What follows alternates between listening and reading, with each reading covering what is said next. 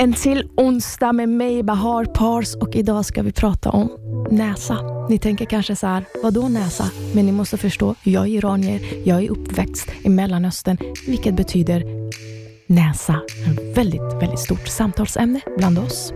Och eh, till min hjälp så har jag eh, Bahareh.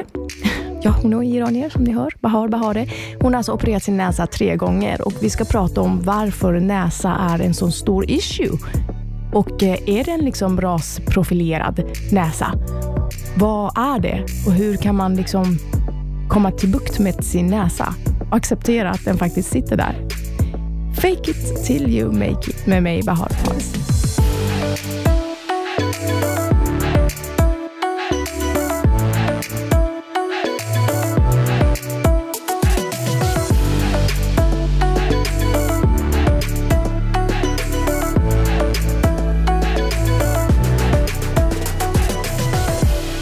Välkommen till mitt absoluta favoritavsnitt. Jag har längtat till att få prata om det här ämnet. Och låt mig få göra en liten intro. Söt, liten, feminin, nätt, smal. Inte så lång, små näsvingar, rak. Både framifrån och från sidan. Helt enkelt, perfekt. Ja, som ni hör. Så här avsnittet ska handla om näsan. Nose.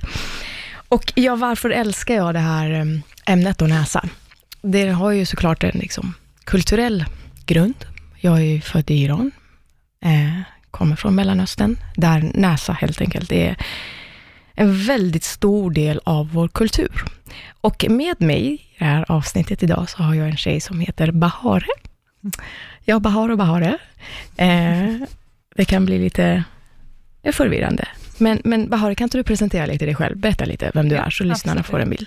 Jag heter Bahareh Norjan, så ett E där. Mm. Jag är legitimerad tandläkare, jobbar legitimerad sedan tjugohundratolv.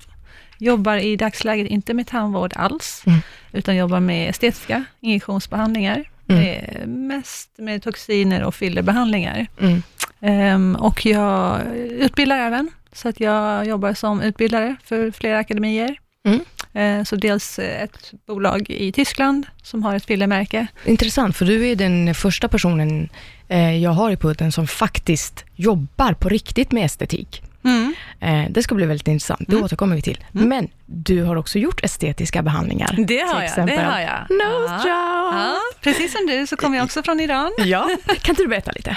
Jo, det började ganska tidigt för mig. Det här är ju någonting som finns i vår kultur, mm. i alla fall i Mellanöstern och väldigt mycket i Iran. Mm. Min mormor sa alltid att hon bara, åh du är så söt och du är så fin, men om man bara skulle kunna, som man skalar en gurka ungefär, om man bara kunde skala av lite lite på din näsrygg. Mm. Det här fick jag höra liksom, jag var kanske femton sexton när mm. näsan började växa till sig. Mm.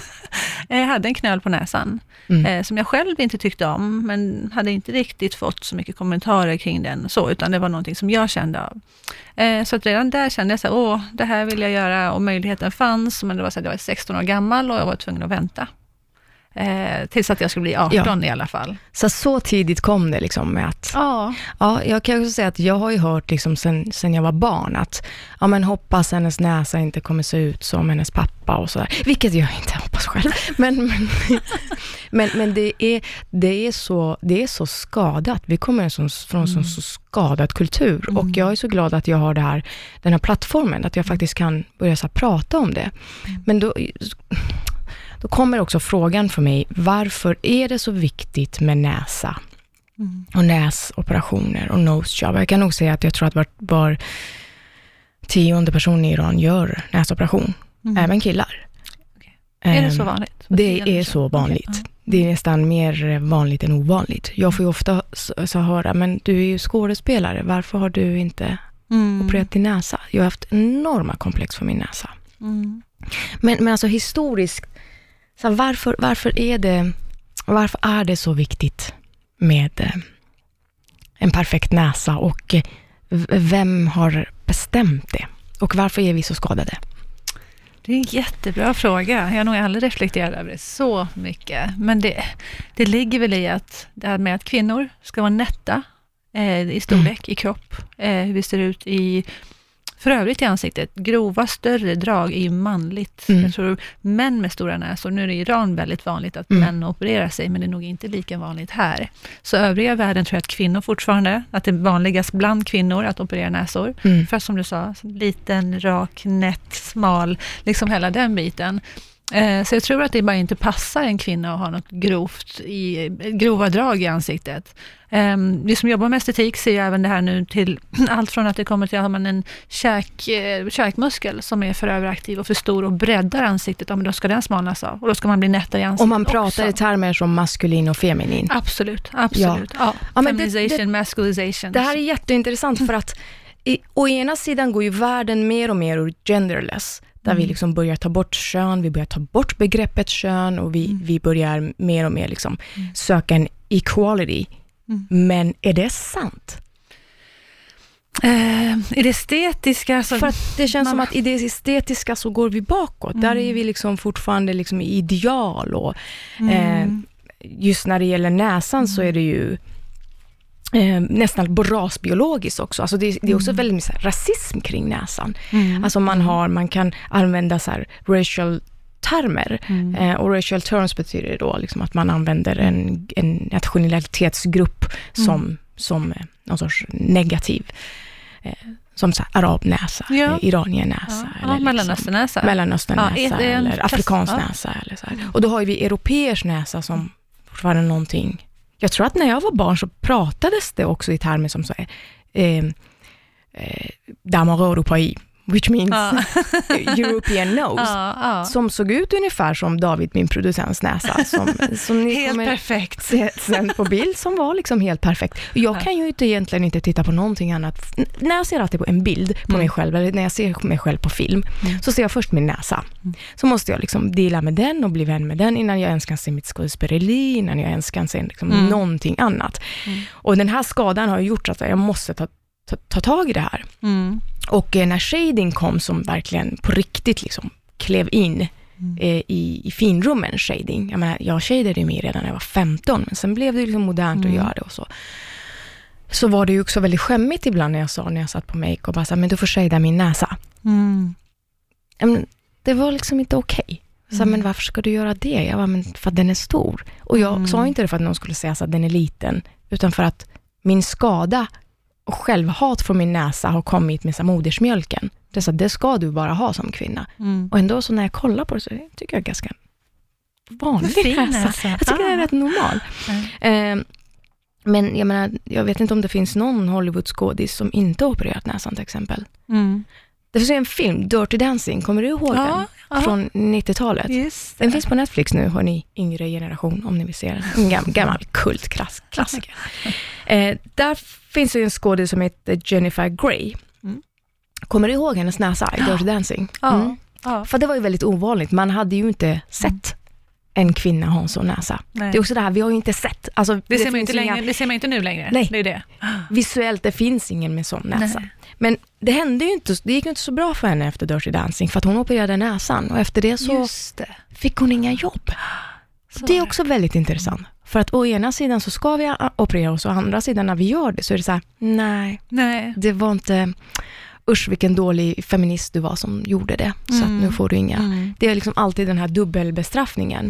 Mm. Eh, jag tänker liksom att det verkligen män får gå omkring och liksom ha den här grova näsan. Och, jag menar, Fares Fares, som hans näsa anses till och med vara så här sexy näsa när man pratar om... Men han, vad heter han, som... mister Big i Sex and the City? Exakt. Alla mina vänner så, åh, han är så manlig och han är så snygg. Och jag är lite så här, oh. Men där sitter min skada i att jag säger, men han har en jättestor näsa. Där kan jag tycka ja. ibland att det är det som gör att han mm. inte är snygg, mm. medan andra faktiskt kan, vissa människor ser bortom det helt. Mm.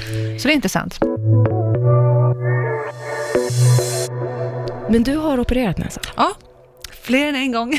Fler än en gång? Ja, jag har gjort tre operationer. Eh, om jag ska vara helt wow. ärlig så är jag kanske på väg in på en fjärde. Så det här är ju det här, jag är så medveten om varför jag gjorde det, varför jag tror jag gjorde det och varför jag ändå no- ja, inte har släppt det helt heller. Mm. För att den är, någonstans där mina vänner tycker är galen, de är såhär, din näsa är jättefin som den är och man går kanske tillbaka till att jämföra till det jag har haft. och att den är bättre än vad den var. Men alltså jag sa, ja, fast den är inte bra nog, eller att jag tycker att den är inte jämn okay, nog. Okej, alltså vi måste backa här. Alltså, ja, okay. Det är tre operationer. Okay, så här. Det är tre operationer. eh, jag kan säga, låt mig berätta om mig först. Mm. Jag har ju kommit så långt att jag har varit i en klinik och fått sådana här tre D-bild hur mm. min näsa skulle se ut. Mm. Och jag tyckte det såg inte bra ut. Alltså, det mm. var som tur är att jag såg det. Sen är det ju så jävla dyrt. Och sen så läste jag om det och det verkar som sjuk galen operation. Att man typ så här går in och hamrar i näsan. Ja, det knäcks och bryts och filas. Och bryts och jag helt enkelt vågar inte. Och så var jag så här, kommer jag kanske inte få fler jobb som mm. Jennifer? Nej, jag skiter i det. Jag blir vän med mig själv och så gör jag en podd och pratar om min ångest. Mm. Eh, men... Ja, gud.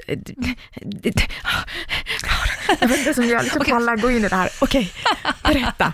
När berätta. gjorde du din första operation? Hur, du behöver inte nämna klinik, men typ var var det i Sverige? Alltså berätta ja, för ja, oss. Absolut. Ja. Min första operation, ska vi se, det var tjugohundrafem. Okej, okay, hur gammal var du då? tjugohundrasex. Jag var tjugoett.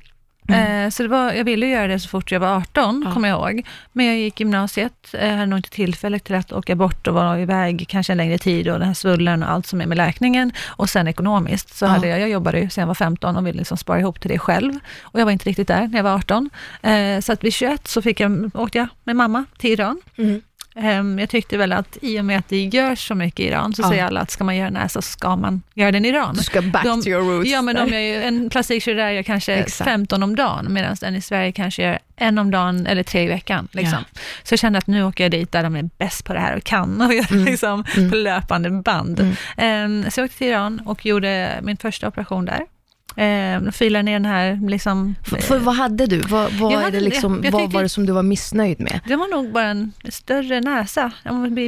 Iranier kan ju prata om att den var gors till som köttig och köttig, rund. Det var den inte. Ja, det är de här utan termerna hade, också som man växer upp med. Ja. Precis, men det var mer delning. Du har en potatisnäsa, så är det så här, då blev det ens identitet att ja, man hade ja. det. Man, men jag är så mycket mer än det också. Ja, för att det ens, att det ens finns att man sa potatisnäsa. Liksom. Så du hade en köttig näsa? Nej, jag hade inte det. Nej, förlåt. Jag hade inte det. Så att jag hade inte den typen. Jag hade den här andra typen. Om man ser det, ja, en av typerna, en benigare, en knöl på näsan. Som okay. en liten böj, en, för mycket av en böjning. Det okay. var inte rak. Hade du det då på riktigt? Jo, men jag hade det. Konvex eh, curvature, om man säger så, då, utåt. Um, för, för hur gammal är du idag? trettiofem. Okej. Okay. trettiofem. Ja. N- när du kollar tillbaka på dina bilder, är det så här, men jag hade den där knölen? Jo, men jag tycker eller? Det. Absolut. Okay, jag tycker, ja. jag tror de flesta skulle hålla med. Så det, mm. inte, det var inte en sån liten millimeter som stack ut och jag såg den och ingen annan såg den. Utan ja. det fanns där. Som sagt, min mormor ville skala av den. Hon ville skala av den. Alltså redan där är man ju skadad. Precis, liksom. Att jag var så söt som män. Mm. Det kom alltid ett män till att jag mm. var så fin mm. och söt män. Mm. Liksom, den här näsan. Mm. Um, så att det gjorde jag. Um, I den operationen så filar man ner ganska mycket. Mm. Ehm, gick till en väldigt känd och duktig kirurg. Han var ju väldigt, ja, på rekommendation. Ehm, han ska vara väldigt duktig. Ehm, man lyfte, det var nog det enda man gjorde. Man, liksom, man säger att man filar bort och skalar ner liksom, ja. den här böjningen ja. på näsan. Ehm, och då var jag jättenöjd med. Det var ju tusen gånger bättre än vad jag precis hade haft. Liksom. Okay. Så att för mig var det, jag var super, super nöjd. Ja. Jätte, jätteglad. Men sen när man kom hem och läkningen efter ett år brukar man säga att tar innan man ser liksom slutresultatet. Just det, för den kan ju läka lite olika. Ja, men alltså det, det, kan, det kan läka lite grann hur den typ vill. Är lite det så? Grann. Man kan få ärrvävnad som drar in ett område och det här hackandet och det här bankandet man gör kan göra att det är ojämnt i brösket och i benet och ibland klipper man inte helt rätt i brösket och allt det som man formar. Så det är ben och bröst man jobbar på. Och hud såklart. Ja. Um, så att det lämnade, efter några år så tänkte jag börja se att det var lite ojämnt. Uh, näsryggen, jag fick ett problem som heter ja. open roof deviation. Så att det innebär att jag kunde, jag andades in och drog ja. in luft i ja. näsan, så drogs det in även på näsan. Man såg att det sjönk in, att huden drogs in liksom inåt. Så det var en defekt om man säger så. Okay. Så att operationen var inte bra gjord. Min så det, det är slutsatsen liksom, att operationen var inte bra? Nej, det var inte så bra gjort. Det var, mm. Estetiskt var det ett bättre resultat än vad jag hade i utgångsläget. Mm. Men funktionellt sett så börjar man se lite små skavanker. Okay. Det var små gropar mm. i, i bilder som man alltid ofta ser sig själv mm. mest i. Liksom, märker av så här, åh, är det så jag ser ut? Så var det ojämnheter. Jag kunde se att skuggan hamnade på fel sätt. Det var grop in på sidan, ah. mitt på näsan. Tippen började hänga med tiden. Så, så det var väl det. Tippen började, och sen, och sen, hur gammal var du då när du bestämde dig eh, för att göra en till? Det här var, ska vi se nu, oh, om jag var det rätt? För fem år sedan ungefär. Okej. Okay. Och vart gick du då? Sverige? Nej, då, då var jag inne på det här igen. Jaha, var ska jag ta vägen nu? Jag pratade med en plastikkirurg Um, och jag var på konsultation här i Sverige också. Och sen så fick jag ett namn från en plastikkirurg i Ungern. Mm, och hon mm. sa att hon bara, hade jag varit du, hon hade opererat näsan själv. Mm. Hon bara, det finns en person som jag verkligen kan rekommendera. Och det är en, en, en plastikkirurg i Turkiet. Istanbul. Oh. Hon bara, enligt henne, hon bara, han är tredje bäst i världen. Shit, de känner varandra. Ja, lite så. De det här var någon, för hon har nog själv opererat sin näsa flera, flera gånger. Oh. Eh, så vet, ingen aning om det var hos honom eller hos flera. Men hon bara, han är bland det bästa. Han mm. är topp tre i världen. Och då tänkte jag så här, ska jag göra en till operation som du sa med läkning och alla de här riskerna som medföljer, tänkte jag, då måste jag gå till den allra bästa. Eh, så jag hittade honom, gick in på hans sida, började titta lite, tog kontakt och tänkte så här, wow, han är duktig. Mm. Naturliga resultat, inget som ser opererat ut.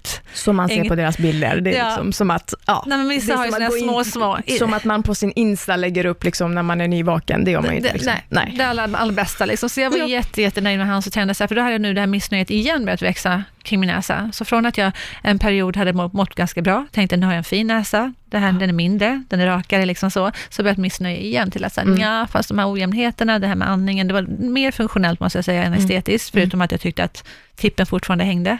Mm. Och den skulle liksom dras ut. Och han såg samma saker som du såg? Ja, det såg han. Så för ja. honom var att han skulle gå in och korrigera lite grann, jämna till, rätta till, liksom göra lite fl- ja. bara så. Ja. Och ganska mycket tyckte han invändigt skulle man göra. Så att för min andnings skull. Och sen att jag förstorade sådana här ja, näsnäckor, det heter, konka heter det. Mm. Att man skulle gå in och försöka minska dem så att jag skulle andas bättre. Mm. Gjorde du den då? Eh, ja, jag gjorde den. Jag åkte till Istanbul i tio dagar. Ja. Mamma fick följa med igen. Så åkte jag gjorde den där. Och sen under...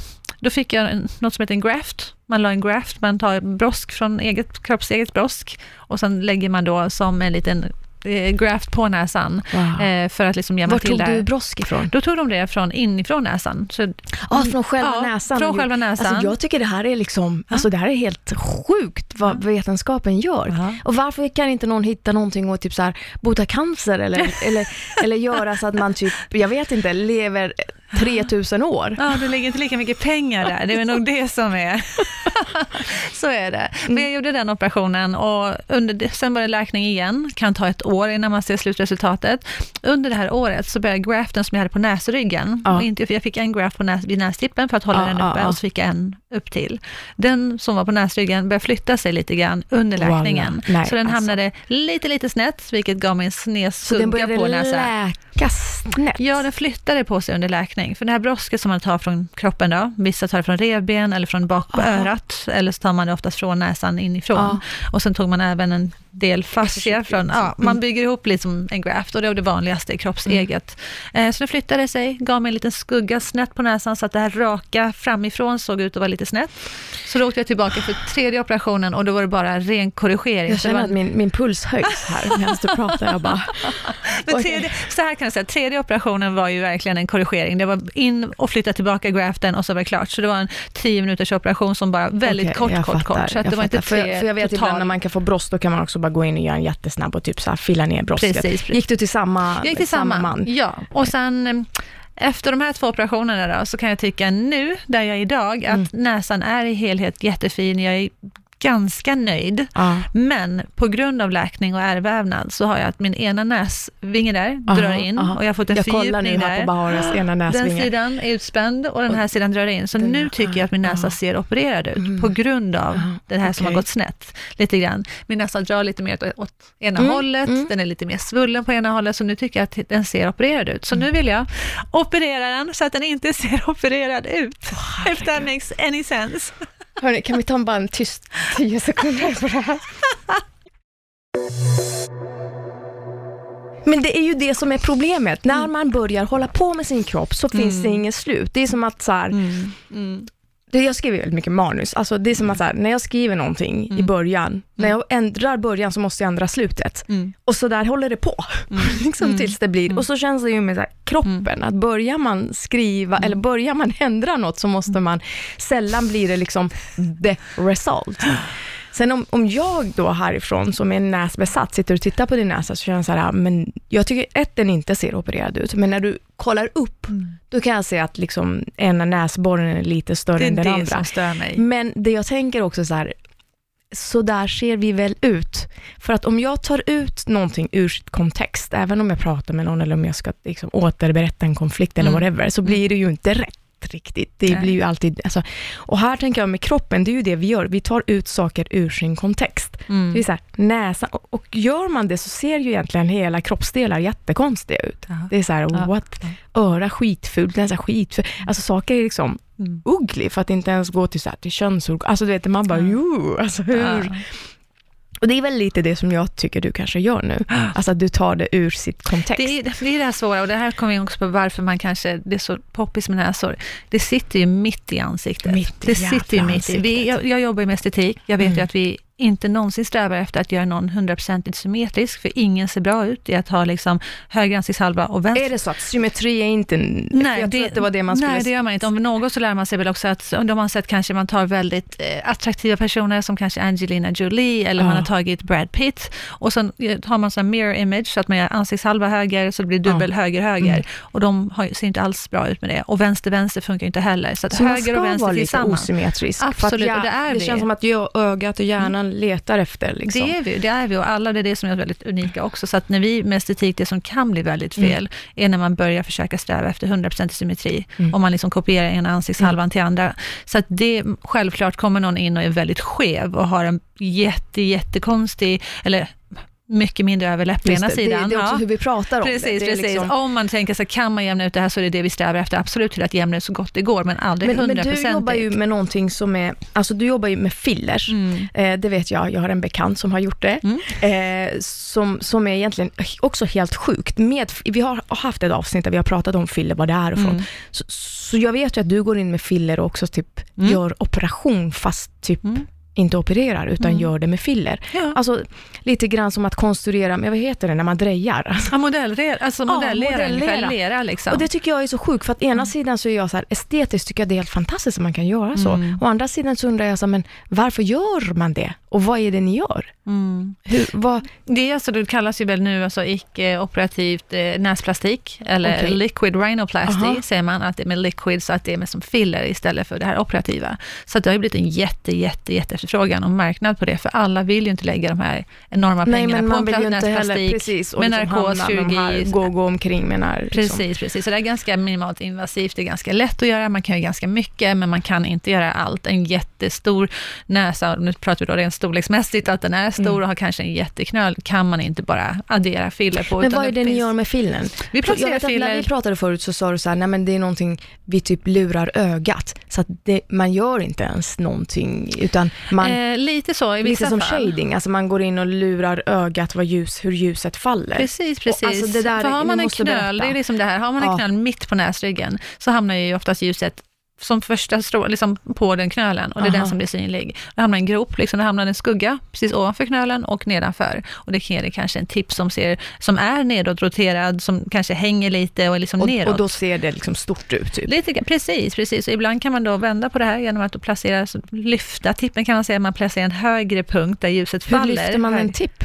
Eh, med filler där. Man kan placera dels nedanför tippen för att få den liksom, alltså, så att den blir som support när du ser uppåt. Tippen, då menar du ju alltså typ vid näs... Eh... Mellan näshålen ja, precis, och ja. precis, hela den biten däremellan. Ja. Där man brukar... Ja, mm. är man snorig mm. så är det väl där mycket snor hamnar. Mm. Mm. eh, så likadant där. Eh, lägger man, har man en knöl och så lägger man lite filler ovanför och nedanför, så får man ju en rak näsa. Då jämnar man ut den, man gömmer knölen, den är ju där, men vi gömmer den med filler. Men så att då alltså. blir det en rak näsa. Så att man kan göra ganska mycket faktiskt. Men det, man, mycket. Det är nästan Photoshop. Alltså man photoshoppar typ live. Ja. Det är det, det är vi men om du skulle ja. göra någonting med min näsa, vad skulle du göra då? Ingenting alls, den är jättefin. Det är jättefint. Vad jag, vad jag aldrig försöker göra, i med, ja. det gäller allt jag gör, för alla kunder som kommer till mig, jag försöker väldigt få gånger där jag yttrar vad jag tycker är fel mm. eller mm. bör fixas, utan frågan är så här, varför har du kommit till mig? Alltså, vad kan jag hjälpa dig jag med? Liksom? Jävla, det gör dig så, till sån hjältinna mm. eh, att göra det, för att vi har haft folk i podden här där liksom läkarna överhuvudtaget inte har brytt sig, eller liksom mm. ingen har liksom frågat, där det bara görs, och jag tycker att det finns, måste finnas ett heder i arbetet man gör också, att mm. det är så här, varför gör jag det här? Om det kommer någon som är femton år, alltså du vet, eller liksom mm. någon som har en helt skev bild, kanske man bara, men hallå. Mm. Och heder till dig att du gör det. Ja, men det tycker jag alla ska göra, jag tycker det är fel. Alltså näsor, för att liksom prata lite grann. Eh, ni vet att Nikolaj Gogol, alltså rysk författare, skrev, skrev typ en bok som heter Näsan redan så här på artonhundratalet. Så att det verkar ju som att då skrev han om en näsa som började så vandra iväg för sig själv för att han hade så stor näsa. Så att jag tror att näsan är som du säger, det är så här mitt. Mm. Och det är också en så här stor sinnesorgan mm. som eh, till och med liksom har räddat livet på oss och mm. hittar oss partner. Och det finns som tjugo miljoner eh, sinnesceller i näsan och det är mm. jättekomplicerat hur de här tar emot lukt och information och sänder mm. ut och hur vi uppfattar saker. Och jag menar, det är tack vare näsan som vi typ inte äter upp vår eget bajs när det är barn och dör. Det är liksom tack, tack vare näsan. Och eh, liksom också typ att, att lukt, att vi väljer partner utifrån mm. doft och då, då väljer ju vi typ som jag har liksom forsk- lä- läst om att vi, vi väljer någon som har en helt annan eh, eh, immunförsvar än vad vi har mm. för att vi ska få det bästa barnet mm. vilket också säger att oh shit, vi måste mixa oss, vi måste liksom bort ifrån mm. det som är mm. nära oss själva och välja liksom. Mm. det, det här blir så många saker som blir tydliga för mig mm. i, i, i, och eh, kom ihåg när jag blev gravid så fick jag på riktigt en luktpsykos, alltså det var fruktansvärt, jag mm. kände alla dofter, alltså det var som att så här, så förstärkt liksom, alltså min, min, mina alltså, nervtrådar och celler, det var, det var helt sjukt, jag kunde inte gå ut för att det var så mycket dofter och mm. min mans doft, jag var så här ah, det doftar och, och vi fick slänga alla parfymer och det var jätte, jättejobbigt för mig. Oj. Och eh, så jag tänker att det, det är så mycket som pågår i näsan. Och det är också det organ som växer hela livet. Eh, det är det många säger.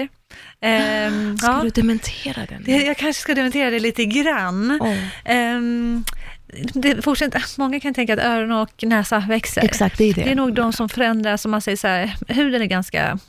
Det, det sker ganska mycket förändringar i huden, mm. men den är ganska konstant om man jämför med om man skulle jämföra med skelettet och eh, brosk och eh, fettvävnad okay. till exempel. Så att i näsan, tanken, man brukar säga att man kan se mer häxlik ut när man blir äldre. Ah. Vi brukar prata om ah, exakt, äldre, liksom, exakt. Att näsan börjar hänga, tippen börjar liksom rotera neråt och hakan börjar rotera allt, uppåt. Allt och så går ju så här. här. Vad många inte känner till, som vi i den estetiska branschen känner till, att man tappar ju benstruktur när man blir äldre. Man, vi krymper ju ganska mycket. Så man tappar fett i ansiktet och ja, ganska mycket i ansiktet där, där vi jobbar mycket. Och så mycket. Kommer det fett andra ställen. Ja men precis, exakt. Därför jag sa just ansiktet. Men man ja. tappar fett, man tappar benstruktur. Så tappar man supporten i näsan och benet börjar försvinna, för där har man inte sett mycket fett. Mm. Då, huden måste ju ta på vägen, och har den inte den supporten så börjar den hänga och kan upplevas som större och hängig, om man säger så. Så att, att den skulle fortsätta växa är ju inte helt, helt, helt hela sanningen. Men jag förstår hur du menar. Det är genom att vi tappar fett och liksom blir hängd där. Och precis, men hur precis. kan någonting gå uppåt? Så det är väl gravitation? Alltså där, det går väl neråt? Precis, kan hakan, där tappar man bensupport, om man säger så. Den blir mindre med tiden. Men samtidigt har man en muskel, mentalis, som gör att den med tiden blir ganska, ja, den används hela tiden, så den kan bli överaktiv, eller man ska en hypotrofi, den kan bli starkare. Aha. Så att den tvingar upp själva mjukvävnaden, fettvävnaden, mjukvävnaden tvingas upp av muskeln för okay. att den blir spänd genom åren. Inte alla som har det, men de här som en linje över okay. haken kan ah, många exakt, ha. Exakt, det är det som ah. händer, och den kan man ju bli behandlad till exempel med botulinumtoxin och slappna alltså av i den. Alltså botulinumtoxin, du menar alltså botox? Det som de flesta säger, botox, precis. Nerv, botox är ju ja, mm. ett nervgift. Så ju... man kan liksom hålla på hela tiden? Liksom, ja, för att vända ner lite grann. Vända ja, upp och lägga vända filler ner. Till exempel. Då. Eller så kan man bara kanske så här. Ja, så här, så här ser man det. Ja, ja, det kan man också. Det är ju det. Vissa gör ju det, men de flesta vill ju inte åldras, vill ju inte men, få de här förändringarna. Men vi som kommer ifrån Iran då då? Precis. Eh, men gud, det här var ja. så roligt ja. att prata om. Mm. Det känns som att det finns liksom ingen, ingen slut på det här med näshat och självförakt och eh, mm. liksom också den kvinno... bild som finns mm. med näsa, hur det ska vara och inte vara. Och eh, mm. jag måste ändå säga, i det stora hela, komma från en sån kultur där jag fått höra om näsa hela livet. Det är nästan varenda person jag känner omkring mig har opererat näsan. Jag skulle mm. säga så här, jag tror att man själv ser mer än vad någon annan ser. Ja, så är det. Så är det absolut. Och tänk på det. Ta inte ut näsan ur sin kontext, för det är ju fan ingen vacker syn på det sättet, mm. men genom allt annat så passar det ihop. De här nervtrådarna som är i näsan, mm. förstörs de, alltså nervcellerna, um, av att operera näsan? och liksom eh, lägga viss, fillers och vissa så. Kan, alltså man kan dels få sämre andning, vissa får bättre andning, eh, kan gå båda håll. Beroende min andning är inte så mycket bättre. Nej. Jag kan nästan tycka att jag träffade en plastikkirurg i Sverige, han liksom mätte min andning och var lite så här, dra in luft igen, och fick jag det wow. tre gånger för han var ganska chockad över hur lite luft wow. jag får in. Så att man kan orsaka en ganska kronisk eh, svullnad som ligger kvar i slemhinnorna mm. på grund av operationen, så att man alltid lite täppt i näsan, så man kan bli lite nasal i rösten. Ja. Tyckte, han tyckte att jag var ganska nasal, och det ja. kunde han tycka att var väldigt, väldigt klart för honom som nässpecialist. Eh, så det kan bli värre, men många gånger blir det ju bättre. Eh, man kan få känselbortfall tillfälligt oftast, där man har liksom snittat Shit. och gått in i näsan. Där kan man ju kanske inte ha någon känsla på jag kanske ett år, två år innan det kommer tillbaka. Jag är ju så väldigt men, glad att jag inte gjorde ett näshopp. Jag måste säga det ändå. Det är liksom en fan bara har mm. följt mig. Mm. Men om du skulle få en flicka mm. eh, och hon skulle komma och säga till dig när hon är femton sex att hon vill operera näsan, vad skulle mm. du säga till henne då? Och den är svår. Jag skulle nog försöka prata med henne och se vad, grund, varför hon skulle vilja göra det. Är det för att hon vill att andra ska se på henne på ett visst sätt? Är det för att hon blir mobbad för det? Är det någonting hon bara helt genuint bara känner att hon själv vill göra för sin egen skull? Eh, och känner att det är någonting som jag skulle må bättre av. Det är någonting som jag tror skulle få mig att se finare ut i mina egna ögon och kanske inte någon annan, så skulle jag nog okej. Okay, jag skulle nog inte avråda och säga nej, nej, nej. Jag kan ju känna att jag har varit där många gånger nu till exempel. Jag vet att omvärlden ser mig som en person med ganska fin näsa, ganska helt okej i storlek, ja. men trots det så jag vill jag gå in igen, för att de där små, men, små men grejerna ser bara jag. Det här är någonting som, som har liksom psykat ner dig från att du var barn, alltså det är strukturen och normen. Det, det måste, absolut, det finns ju en jättenäsfixering. Ja. Kommer du att operera näsan? Eh, vi får se. Jag måste helt ärligt, så jag har en konsultation inbokad oh nu med en läkare i, i L A, nej, i Beverly Hills. Oh. Som jag nu anser att han ska okay. vara den absolut bästa. Liksom, så det är svårt. Det är ju det här man, man lägger ju sina sitt liv, tänkte jag säga, sitt ansikte oh. in i en okänd persons händer och litar på att det ska bli väldigt bra. Men du som kan fillers och så, kan du inte göra någonting med, med I själv mitt då? fall, nej. I mitt, det skulle gå. En plastikkirurg, han som jag träffade i Stockholm, han är Sveriges eh, mest erfarna. Aha. näsplastik, och han är öron-näsa-halsspecialist mm. och plastikkirurg, så mm. han kan ju verkligen näsor, har gjort ungefär sex tusen näsor idag. Mm. Han avrådde mig från operation. Han sa, med det lilla du vill förbättra så kan risken du läkningen, risken är större att det blir något annat som mm. sen blir så, aha, nu är det här ett problem. Och mm. man kan, som du säger, man kan inte bara fortsätta och bara go crazy with it. Oh, så att, nej, jag är inte jag, säker. Jag känner så här, jag får liksom så här, men, nej, men, jag är med dig, jag vet vad du tänker. Det är, det är ju så mycket, alltså det är ju så mycket alltså, rasbiologi kring näsa. Det är liksom, jag tror att det är i första hand vi ska prata om så här, vad, vems näsa är det som vi har som ideal, och hur pratar vi kring näsor liksom. Mm. Och va, ja, varför gör vi det, för vem gör vi det, också en stor fråga. Ja, och det är liksom, då, då märker man att kommer man ner till sin beståndsdel, då är, då är det liksom att det är rasbiologi. Mm. Mm. Det är liksom när vi pratar om liksom, mm. eh, de här judiska näsorna, arabnäsorna, mm. men jag har varit inne på det förut. Eh, Bahareh, när du opererade näsan i Iran, fick du en sån här tejp på din näsa efter... Ja, för efter, ja först var man ju som ett litet, inte gips, gips vissa får gips, ja. men jag fick en plastskena, mm. det är det vanligaste, mm. som en liten, liten skena liksom på. Mm. Därefter, när den plockas bort så får man ju tejp. Då ska mm. man tejpa näsan i, gud jag kommer inte ihåg, tre veckor tror jag, efter, för att hålla tippen uppe och liksom ja, verkligen hålla svullnaden nere och hålla den rak. Okay. Um, Och det var ju det här som vi pratat om. Det är jätteintressant. I Iran var det ju status att gå runt med den här tejpen. Exakt, det är det jag tänkte säga. För att alla går ju nästan runt med den här tejpen. Mm. Och det är också en status ja, vi att visa. Pengar. Vi har pengar mm. för att kunna operera näsan. Mm. Hey, here we go. Precis, och det är helt sjukt, det är helt sjukt. Jag menar, pratar man om det här i Sverige så är det så här, va? Man kan inte ens förstå den grejen. I Sverige skulle mina kunder, eller ja, om man mm. går och gör en operation, då håller, ser man till att man är ledig en vecka, två, tre veckor, så att man är hemma. Ja, men här är det ju skam. Vi pratar inte om det, Nej. för att vi pratar inte liksom det, men, och där är det, har det liksom gått, den har infiltrerat sig i kulturen så djupt mm. att det har till och med blivit status. Det är status, det är vardag, det är we're born, alltså, du säger det bara modersmjölken. Vi kan gå och operera näsan, vad är det för fel på det? Liksom? Det är konstigt om man inte gör det. Och, och jag det... vet också att ibland har det gått i mode liksom, att det, ska, det har varit uppåt näsor som har varit moderna. Oh, gud, de här semi-fantasy, liksom. de här små, små docknäsarna uppåt, liksom alla Ariel, alltså det är... Ja, det... Nej, det, är, det är så sjukt och fan, när, jag undrar bara när det i våran kultur ska komma en, mm. en revolution mm. där, där faktiskt folk säger sträcker mm. det undrar jag mm. det, för det gör ju alla tror. generationer gör ju liksom någon sorts av mm. revolution. Ja, vi är inte speciella så, utan bara vår grej är ju det här. Men det har också att göra med att alltså, i Iran, vi går ju med slöja. Man ska ju täcka sig från topp till tå för övrigt. Jag tror att ansiktet har blivit en sort of expression, det har blivit vår canvas utåt till hur mycket man kan göra, vad man kan visa ja, du utåt. Tror så. Tror jag lite grann. Vill, vill att man höra sån... min teori? Mm. Jag vet att, att, att näsan har ju varit, till och med innan revolutionen så har, har näsan varit eh, och med. Och jag tror att det har att göra med när araberna invaderade Perserriket mm. eh, och det blev en sån stor spänning mellan araber och farser, iranier, mm. så, så, så var det för att inte likna araberna. Mm. Mm, att du Eftersom, tänker att man... Ja, därför mm, jag menar att ja. det liksom, it goes back to racial. Men, men det har de nog, som du säger. Det är de men lägg av med det, för fan. Skärp er. men, nästa och, gång någon pratar om min näsa...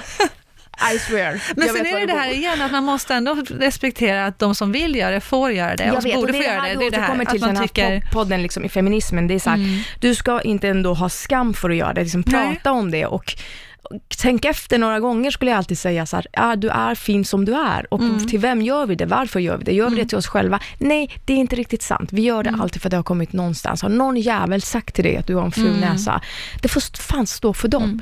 Så att det är väl det som jag vill förmedla i den här podden och mm. samtidigt vill jag prata om så här, vad är det för något? För jag är jättenyfiken. Så måste jag tillägga, alltså det som när vi pratar rent ett estetiskt öga eller vad vi dras till, vad ögonen mm. och vad blicken dras till. Och bortsett, alltså inte bara näsan, utan vi kan ju tycka också att eh, större ögon är fint. Vi kan tycka att en, ett ögonbryn som har en högre båge är finare. Vi kan tycka att en läpp som är lite fylligare är men fin. Är det allt inte det här också... är ju vad man upplever som vackert och estetiskt. Men inte, går inte det också i mode? Alltså det små läppar, vad det gör det. Inne, bröst, liksom. Stora, bröst, små. Eh, små. Förstår ja. Så det finns egentligen så finns det ingen sanning. Det som var mode på trettiotalet är liksom mm. anses fult idag mm. och så vidare. Och så vidare. Det sjuka det... att modet här blir att det kan bli permanenta resultat som man kanske inte sen kan tänka sig, ah, nu vill jag faktiskt ah. ha det här istället. Det är det som Dom. blir det svåra. Eh, ja. Men eh, helt, helt fantastiskt ändå. Det kommer ju göras, folk kommer hålla på med sina näsor för det är liksom det vi gör som människor. Mm. Mm. Men eh, ta hand om er, du är fin som du är. Tack. Tack. Alla är fina som de är. Oh. Tack för att jag fick vara med. Ja. Tack Bahareh för att du var med. Jättefin historia. Tack så mycket.